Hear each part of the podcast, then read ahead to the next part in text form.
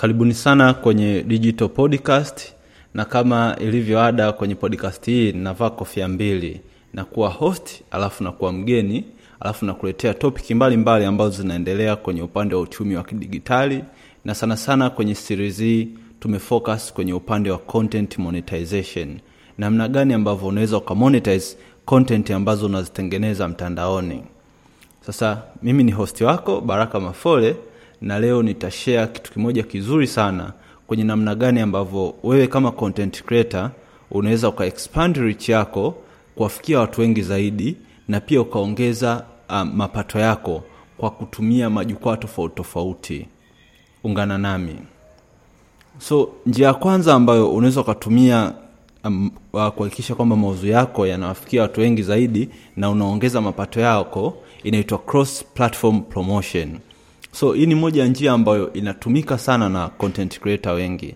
navyosema cross uh, platform promotion namaanisha kwamba unakuwa na content yako moja. Let's say mimi nina hii uh, digital podcast lakini natumia uh, sehemu tatu au nne kuiadvertise kui, kui. Kwa mfano nina blog, kwa hiyo naweza nikaandika kidogo kuhusu podcast yangu kwenye blog yangu. Pia nina akaunti ya Twitter kwenye mitandao ya kijamii namaanisha. Kwa hiyo content yangu ambayo niko nayo naweza nikaitoa hapa nikaipeleka kwenye mitandao ya kijamii kama Twitter, Instagram na Facebook. So hiyo ndo tunaita cross platform promotion, unakuwa una unaipromote kwenye maeneo tofauti tofauti.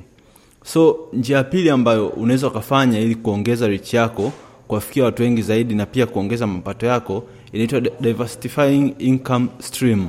Unaongeza zile njia zako za mapato sasa. Ehe, kuna namna nyingi sana ambazo unaweza ukaongeza njia za mapato, na bahati nzuri kwenye episode ambayo iliyopita, episode yetu ya kwanza, nilizungumzia namna gani ambavyo wewe ambayo unatengeneza content unaweza ukaongeza mapato yako kwa kumonetize zile content ambazo uko nazo. Kuna njia nyingi sana kule ambazo nimezungumzia, lakini kwa kudokeza, kuna njia chache ambazo nitazielezea hapa.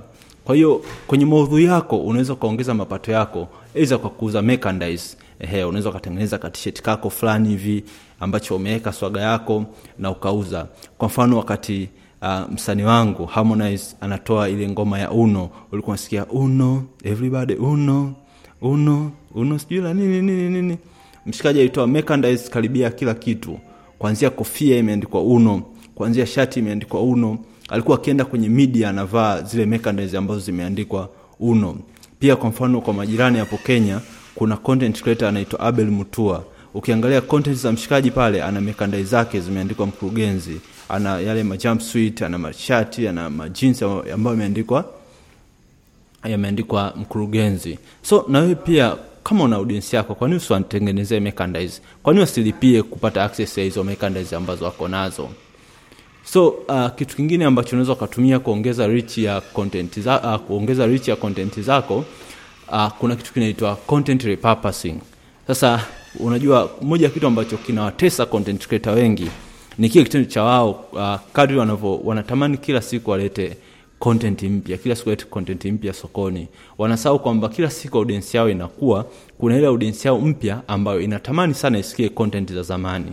Kwa kama wewe ni content creator, tafuta zile content zako za zamani ambazo zimefanya vizuri, zifanyie repurposing. Watu watasoma, watu wataengage nazo zinapaa sana kwenye hizi hizi kufanya content repurposing na zitakusaidia sana kufikia audience kubwa sana. Pia repurposing sio lazima tufanye kwenye content zako, unaweza ukaangalia content za watu wengine zinafanyaje, na pia uka, ukaleta kwako, uta, utafikia kundi kubwa na audience ambayo mwanzo hukuweza kuifikia kwa urahisi. So njia nyingine ambayo namba nne ambayo nitaielezea hapa, namna ya kuhakikisha kwamba content zako zinawarichi uh, vitu tofauti tofauti ni kwenye ishu ya affiliate marketing au hapa nizungumzie tu kwa upande wa partnership.